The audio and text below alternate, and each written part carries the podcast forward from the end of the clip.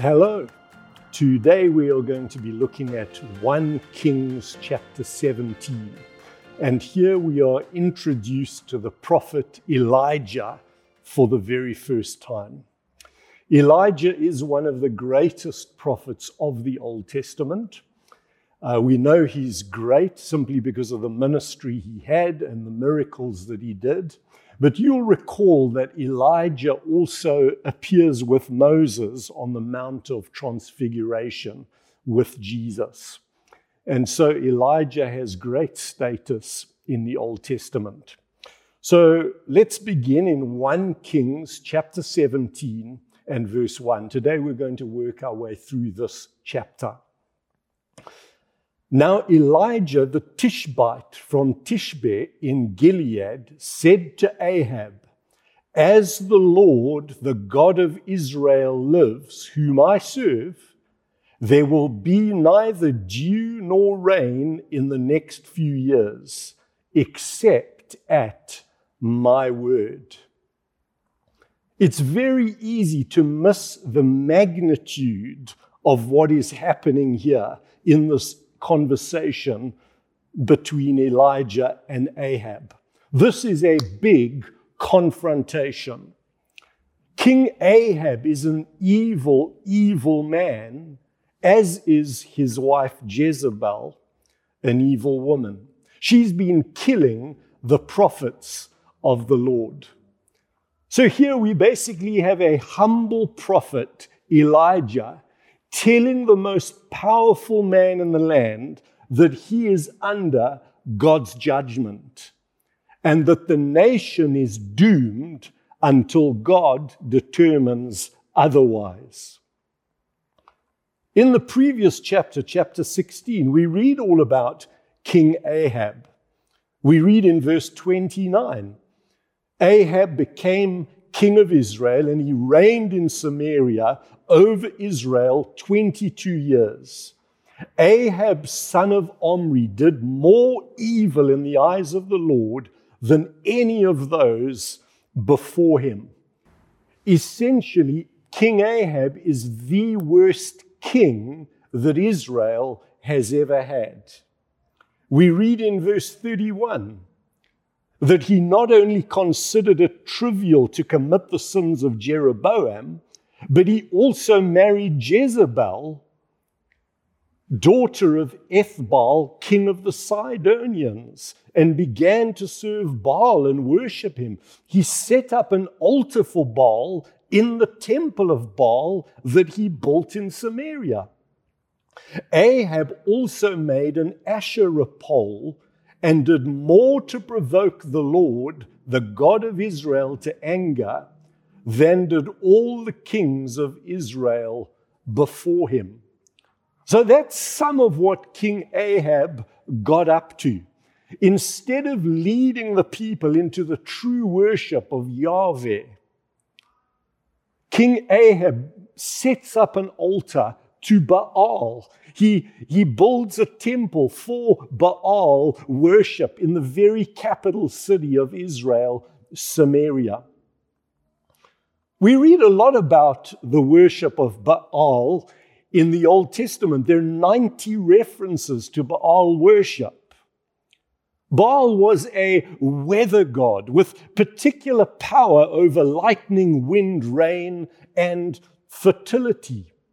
In the dry summers, it was believed that Baal was, was in the underworld. And then, when the rains began in autumn, that was it was then believed that Baal was, was coming out and reviving the land. And because the people were mostly farmers, this was their worldview and the God that they worshipped. So we can think of Baal fundamentally as being a, a rain god. And, and King Ahab sets up an altar for Baal in a special temple that he builds in Samaria. And we read that Ahab also set up an Asherah pole.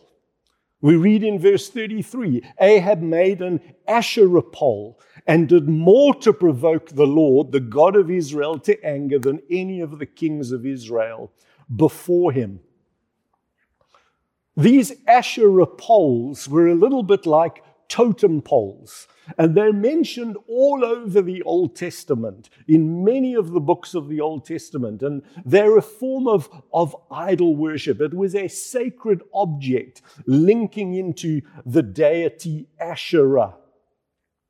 Even the, the Torah in the book of Deuteronomy, chapter, chapter 16, tells us do not set up any wooden Asherah pole beside the altar you build to the Lord Yahweh your God, and do not erect a sacred stone, for these the Lord your God hates.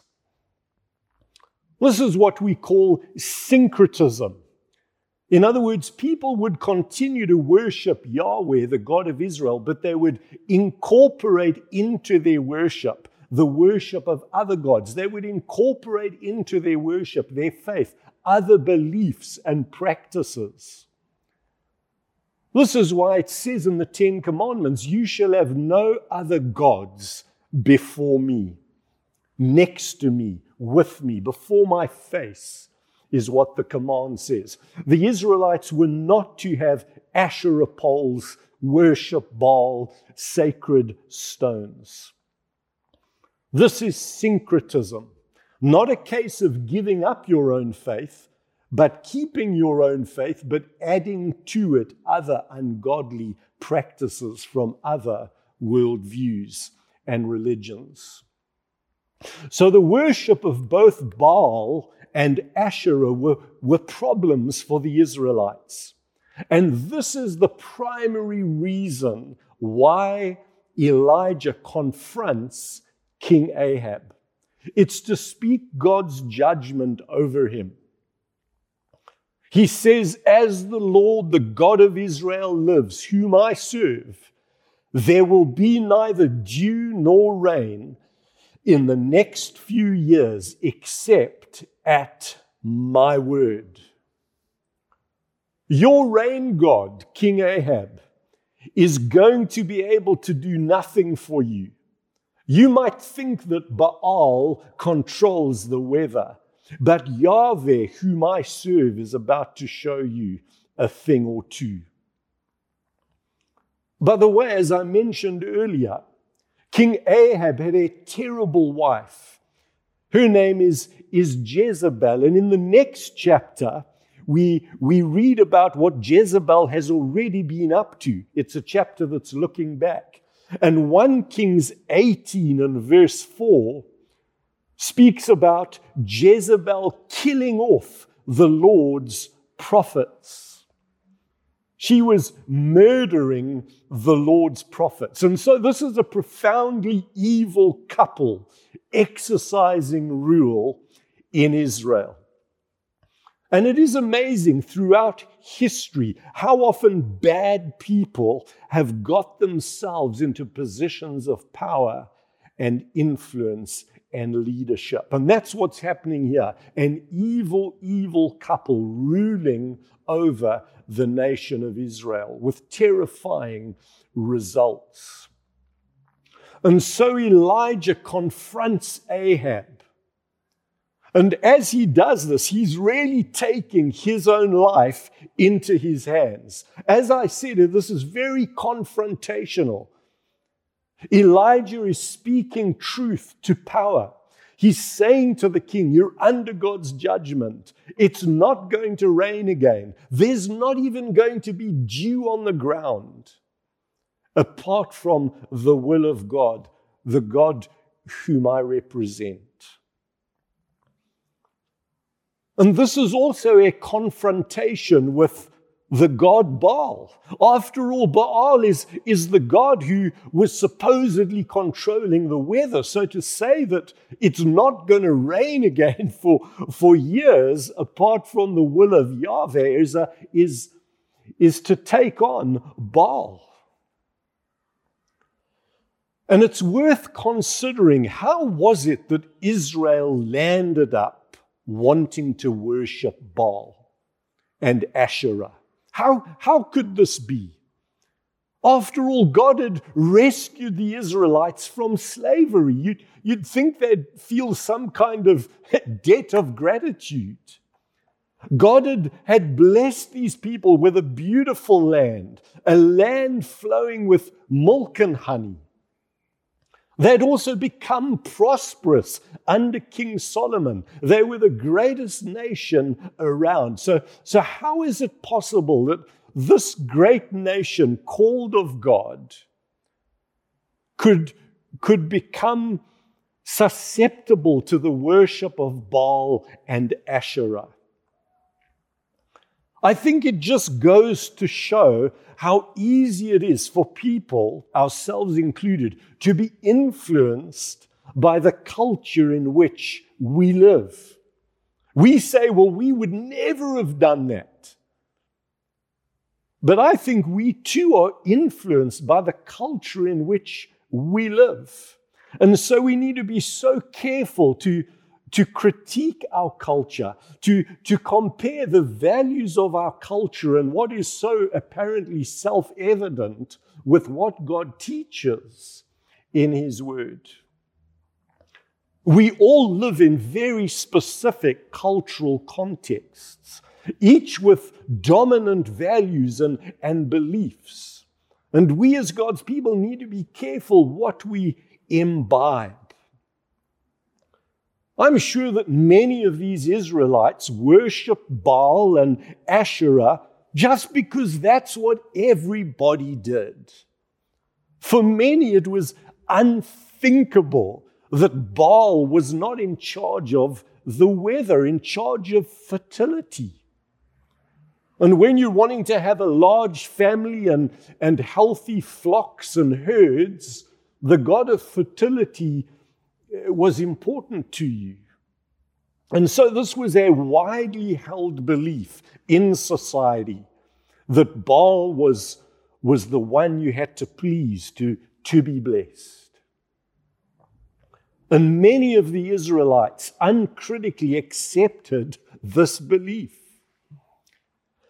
Of course, our culture doesn't believe that Baal makes it rain, but there are other unquestionable beliefs that our society holds dear, some of which are in direct contradiction to God and His Word. So, this was also one of the tasks of the prophets of old to keep God's people faithful. And that's what's going on here. That's why Elijah is confronting King Ahab. We can't be sure from this passage how long this conversation lasts.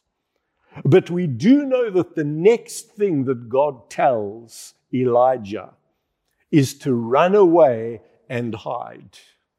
Here's that instruction from the Lord, verse 2. Then the word of the Lord came to Elijah Leave here, turn eastward, and hide in the Kerith ravine, east of the Jordan. You will drink from the brook, and I have ordered the ravens to feed you there. So he did what the Lord had told him. Sometimes in life, we do need to run away. There's a time to confront, like Elijah does here and like he will do later on Mount Carmel. But there are also times to run and hide, to be quiet. We see the same thing in the ministry of Jesus. On one occasion, Jesus is publicly lambasting the Pharisees. You brood of vipers, you whitewashed tombs. Bold, outspoken. And then on other occasions, Jesus slips away into the, into the crowd to be alone. Sadly, serving God does at times bring us into confrontation with others.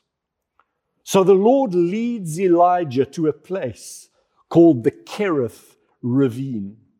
Perhaps it was a place that Elijah knew well. Maybe he'd camped here as a, as a young person. Maybe this was his, his happy hunting ground. But he goes off here to a place relatively close from where he comes. And here he experiences God's amazing provision. We read that he went there and stayed there in that ravine.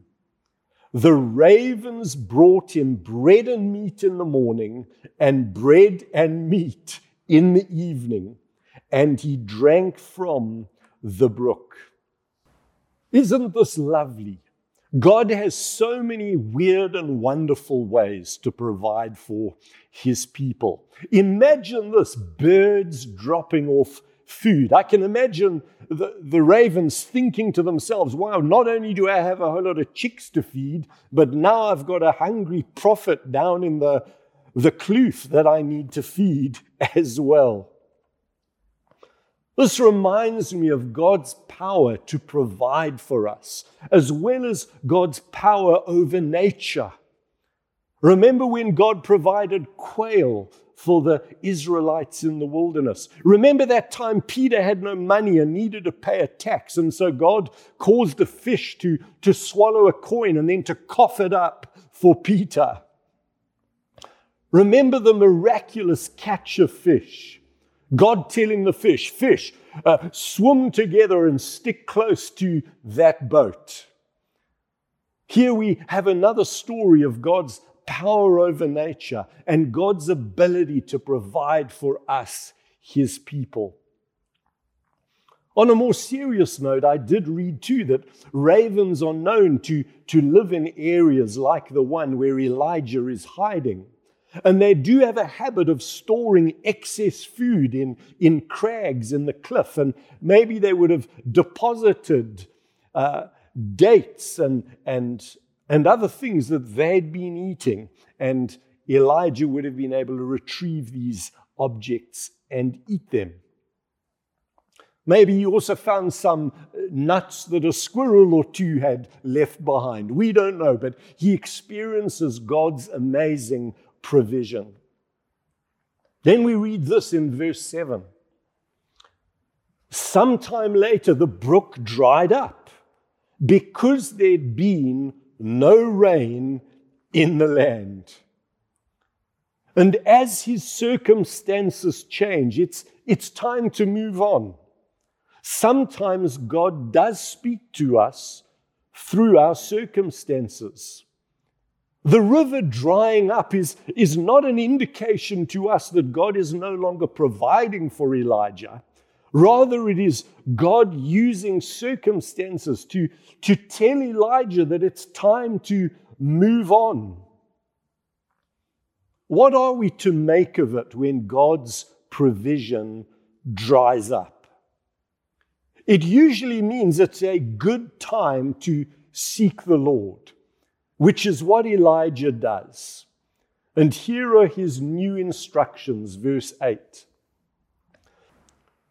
Then the word of the Lord came to him Go at once to Zarephath of Sidon and stay there. Now God is sending Elijah deeper into Phoenician territory, deeper into the drought, to Zarephath. Verse 8.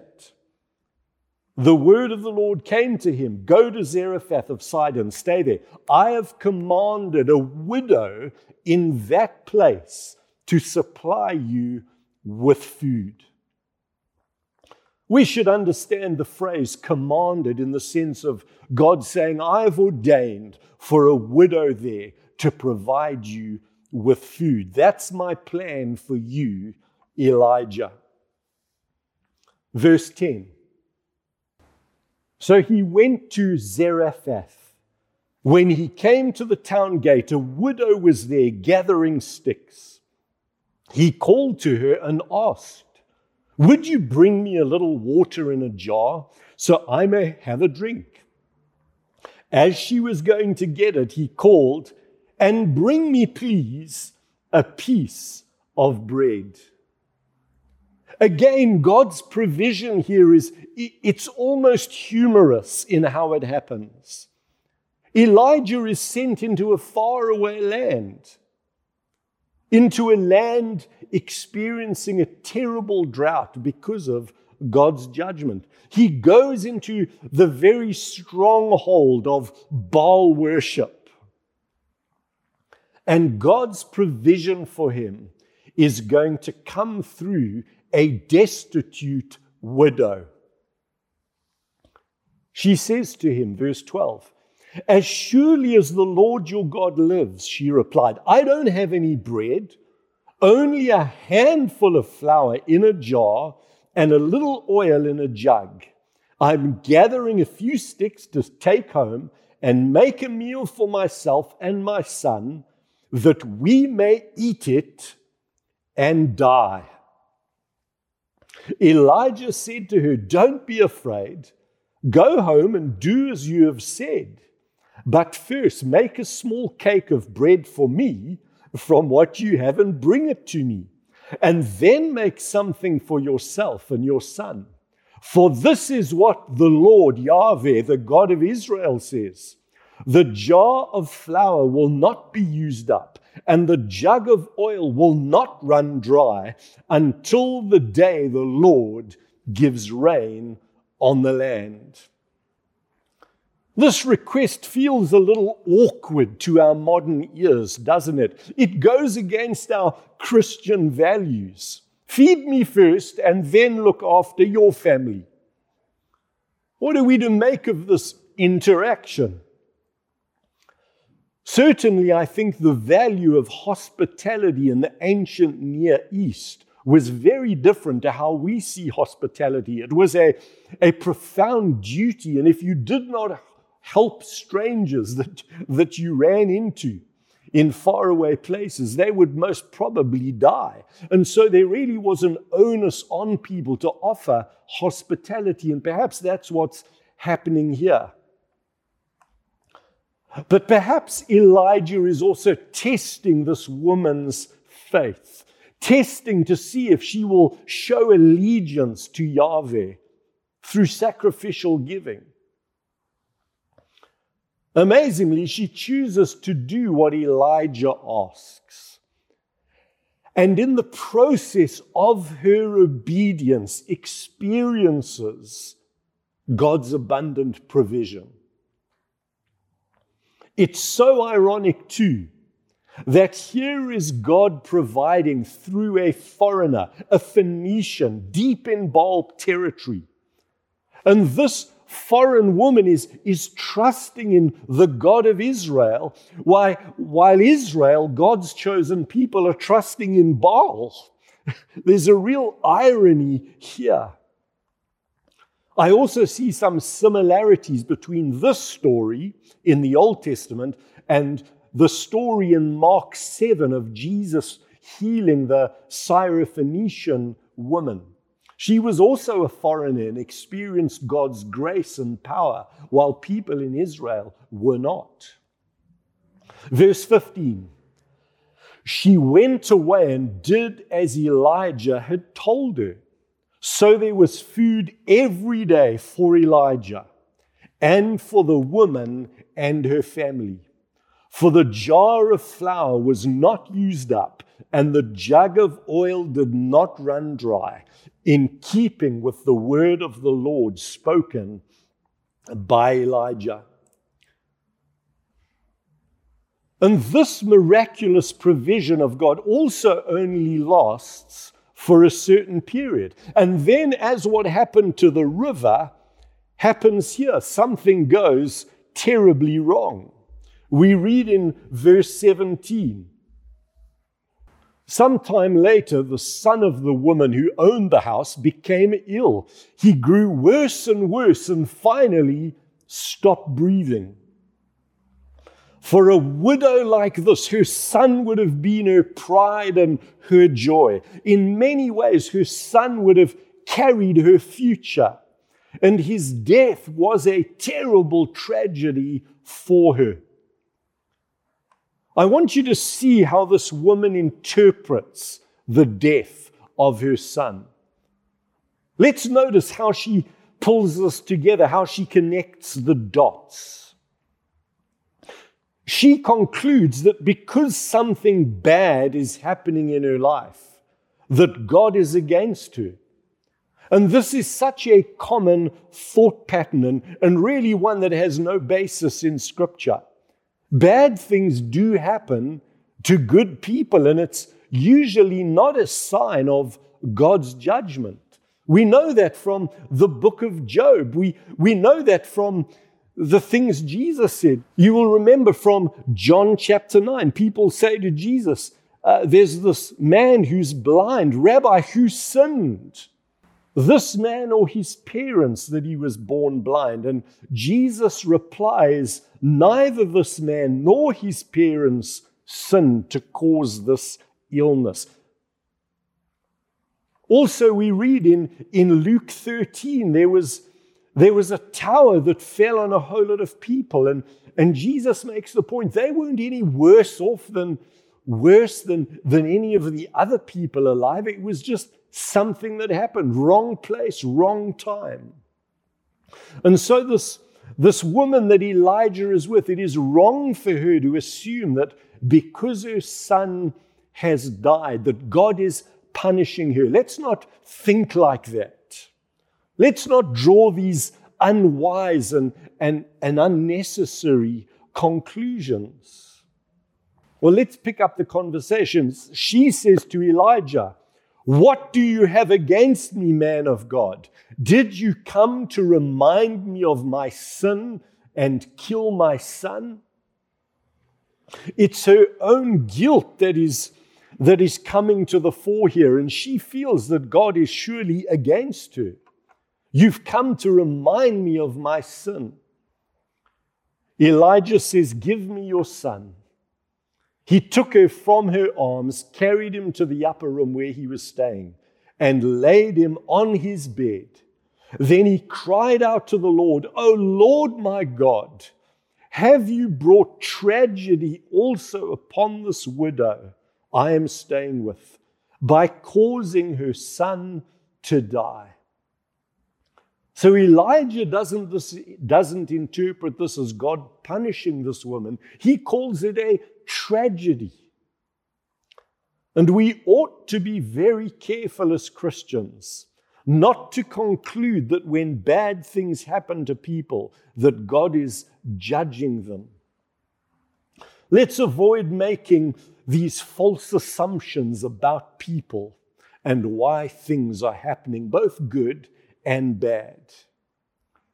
Verse 21 Then Elijah stretched himself out on the boy three times and cried to the Lord, O Lord my God, let this boy's life return to him.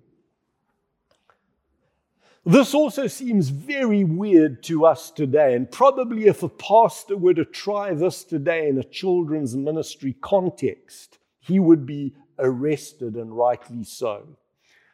But this is a prophetic action. This is how Elijah chooses to pray. He's symbolically transferring the life and power of God that is in him into this deceased child. And we read in verse 22 the Lord heard Elijah's cry, and the boy's life returned to him, and he lived. Elijah picked up the child and carried him down from the room to the house and gave him to his mother and said, Look, your son is alive. Then the woman said to Elijah, Now I know that you are a man of God and that the word of the Lord from your mouth is true. As a result of this miraculous healing, this woman's faith in Yahweh is confirmed. By the way, the New Testament holds up Elijah's prayer life as one that we should emulate. I'm sure you know this scripture from James chapter 5. The prayer of a righteous man is powerful and effective. Elijah was a man just like us.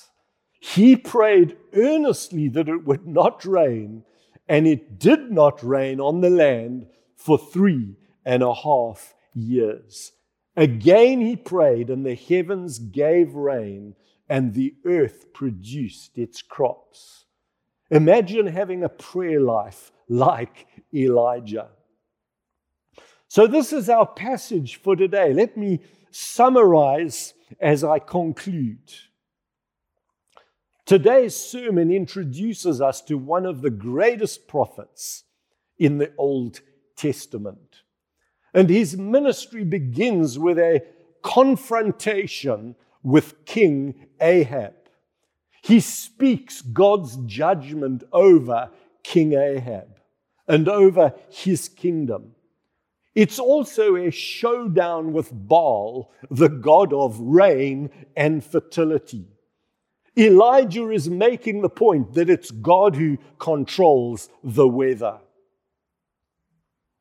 We also see in this passage how easy it is for us to imbibe the ideas and beliefs of the culture in which we're living. This is something that we need to be ever mindful of. Just as God's people accepted this idea that Baal was in charge of of, of the rain and, and the seasons and fertility. They, they kind of just incorporated that worldly idea into their worldview.